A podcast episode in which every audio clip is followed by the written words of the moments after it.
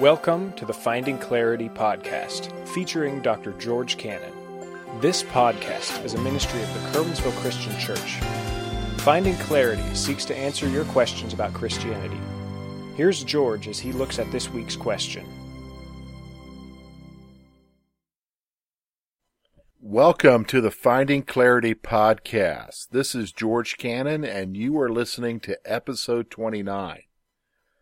Finding Clarity podcast is a ministry of the Curwensville Christian Church where we try to answer questions that you might have about Christianity and the Christian life. So what we do with each podcast is, is we present a question that has been raised or that has been brought to our attention concerning something that you are facing or that you have heard about the Christian life or about Christianity. And so today we're going to really discuss a very important question that maybe at some point you face, especially if you're involved with people and especially if you're involved with other Christians, you might face in the future. The question that we're going to deal with today, that we're going to try to wrestle with is what is the difference between judging and confronting someone? What is the difference between judging and confronting someone. Now, the reason why we're bringing up this question is, is that because we are Christians and we are told by the scripture to hold one another accountable, there might come a situation. Well, let me just present this scenario to you. Let's say that you are friends with someone who goes to church with you. And that someone decides to engage in some type of sinful activity that you know is wrong. In fact, you know that as, as they continue in that sinful activity, it's going to wreak havoc in their lives. So you feel very strongly that maybe you need to go and talk with them, or the technical word is confront them about what they're doing. So you go and you talk with them about what it is that they're doing and you point out to them that what they're doing is wrong and their response to you is along these lines. Who are you to judge them for what they're doing? In fact, they will quote the Bible to you. Don't you know that Jesus said, judge not lest you be judged? And so when they say that to you, you're kind of dumbfounded. You're kind of at a loss. You kind of wonder, well, wait a minute now. Jesus does say that not to judge them, but yet you also know that you're supposed to hold them accountable. So what's the difference here? How do we deal with this being able to hold somebody accountable concerning their Christian life, but yet not do what Jesus is saying about judging them because we're afraid that we're going to be judged ourselves. So that's what we're going to look at today. That's what we're going to wrestle with. So here's how we're going to approach it. First of all, we're going to look at that passage that is mentioned here. Judge not lest you be judged. It's found in Matthew chapter 7 and it's actually one verse that's part of a section of verses 1 to 5. So we're going to read that whole section and we're going to talk about what exactly is Jesus talking about when he says that you and I are not to judge. Then what we're going to do is, is we're going to look at the issue of holding another believer accountable or confronting them. So we're going to look at what the Bible says about confronting someone about their sin there are a couple of passages that we're going to look at. One is again found in Matthew. It's in Matthew 18. That typically is the where Jesus tells us what to do with the issue of confronting. But Galatians also tells us in chapter 6 verse 1 how we're to do the confronting. Now, once we've discussed what the issue with judging is and once we've looked at the issue of confronting, we're going to address in the final section what that means for you and I. And so really, I'm going to present two things in that final section. So let's look right now at Matthew chapter 7, verses 1 through 5, and let's talk about what Jesus means by judging. Look with me at the passage if you have your Bible. This is from the Sermon on the Mount, and Matthew writes this Judge not that you be not judged.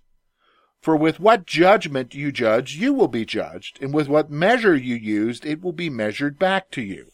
And why do you look at the speck in your brother's eye and do not consider the plank in your own eye?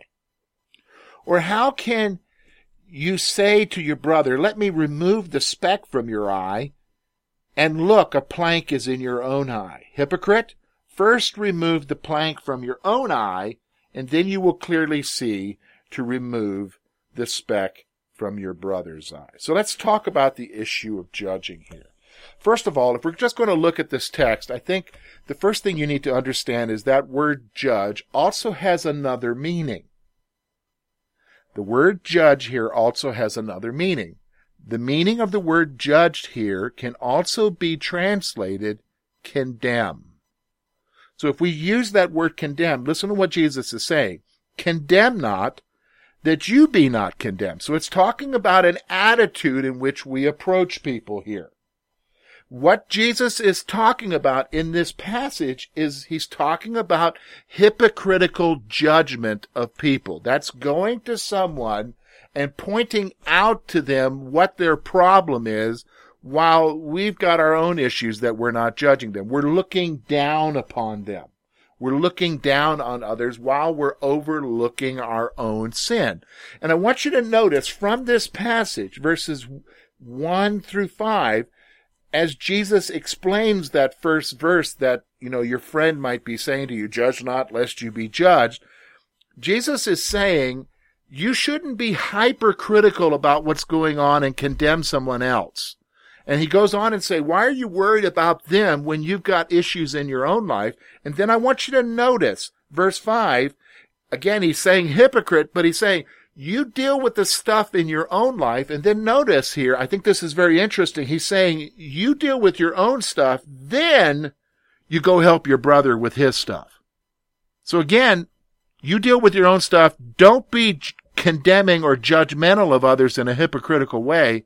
You deal with your own stuff, but then you also hold them accountable once you've got your own stuff in order. I think that's pretty interesting. Now, let's talk about the issue of confronting because again, we see that here. The issue is, is that we are to confront someone. So where do we find that? Well, first, again, verse 7 talks about that. Verse 5, deal with somebody about their stuff once you've dealt with your own. When you go to chapter 18, I want you to notice in chapter 18 what Jesus is saying here. Here he gives a pattern of confrontation about sin in a person's life. Notice what he says here. Look with me, verse 15. Moreover, if your brother sins against you, go tell him his fault between you and him alone. If he hears you, you will have gained a brother. But if he will not hear, take with you one or two more, that by the mouth of two or three witnesses every word may be established. But if he refuses to hear them, tell it to the church. And if he refuses even to hear the church, let him be like a heathen and a tax collector. What's he talking about here? Well, here he's giving a pattern of how to confront someone. If you have a brother, if you have a Christian brother or sister who is here Jesus is specifically talking about done something against you, has offended you, has sinned against you. You're to go not talk to everybody else about it. You're to go and talk with them about it and make it right. And if that person acknowledges their sin and, and deals with that sin with you, then all the better. You've gained a brother. But if that person is not willing to deal with that sin, you're to bring others with you to confront them or to address the issue of the sin in their life and again, but if that doesn't work, then you're to bring it to the church. And again, if that doesn't work, then you're to not deal with that person again because they really should be left out into the world for Satan to deal with, is what Paul would say in 1 Corinthians. So there we see a method of confronting, a process. Galatians chapter 6 verse 1 again tells us the manner in which we're con- to confront people. And I kind of think it goes along with what Jesus was saying in Matthew chapter 7. Listen to what Paul says.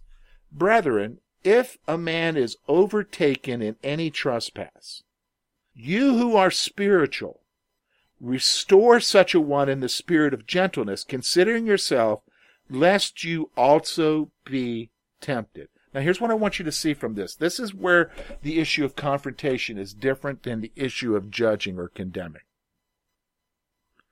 Right here, Paul is saying, if you have someone that you have a relationship with, that is another Christian that is in, that is in your life or is a part of your church, and they are overtaken or they are caught up in a sin, he's saying that you who are spiritual, so again, that's you who recognize stuff in your own life, just as Matthew 7 is talking about that, deal with your own stuff in your life, then go deal with that brother. Here, it's saying that you are, you who are spiritual are to restore that one. So let me just go ahead and tell you, biblical confrontation is an issue of restoration. Biblical confrontation is an issue of restoration. So the reason why I'm to go to that person is not to condemn them, not to blast them, not to tear them down, not to humiliate them, but I want to restore them. Restore them to what? Restore them to the relationship that they need to have with Jesus Christ. Restore them to that relationship. Now, notice something. It also says that when I go to them, I don't need to go with a haughty attitude, not a hypocritical attitude like Jesus was talking about in Matthew 7, but rather I go to them with a spirit of gentleness. So the, the reason I go is to restore them, but the manner in which I go has to do with being gentle with them. Being gentle with them. Why am I doing this? Because Galatians 6 says, because I need to consider my own self because the reality is is I need to view myself not above that person but on the same level with that person knowing that if it were me I might have done the same thing I also will be tempted or that if I don't deal with their sin it might lead to temptation in my own life thinking well I can do that as well that's the difference between confronting and judging. Now, the question is for you and I to wrestle with now is what does that mean for us? What does that mean for us? Because we know from Scripture we are to hold each other accountable, but we also know from Scripture that we're not to be condemning and we're not to judge others in a hypocritical way, but we're to try to restore them. So let me present to you two thoughts. Number one, you need to ask yourself the question when you see somebody who's in sin and you feel like you need to do something, the first question you need to ask yourself is this. You need to ask yourself why you're confronting that person.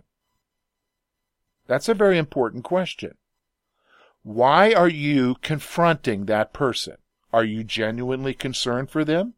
Or are you just trying to deal with the issue in a harsh way? Are you concerned about their restoration? Or are you just out to punish them? See, that's the difference.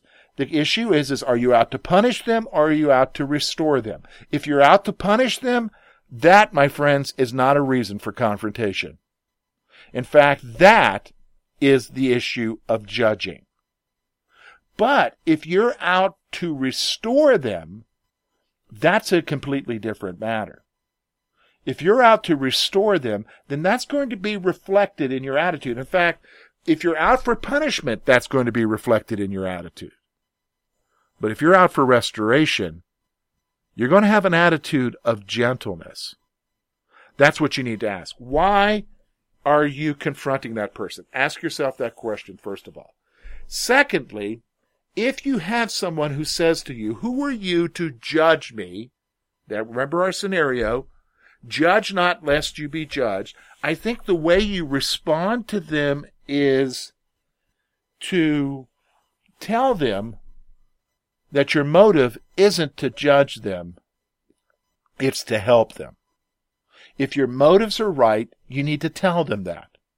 You're not here to condemn them. You're not here to punish them.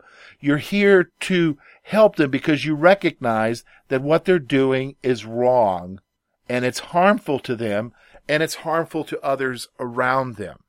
Now that may not be accepted. I'm not going to say that, oh wow, because you've told them they're going to all of a sudden change. No, that's not the issue.